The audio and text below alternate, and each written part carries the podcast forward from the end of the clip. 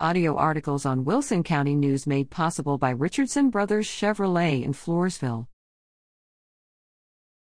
2022 seniors receive scholarships from Wilson Area Children's Foundation.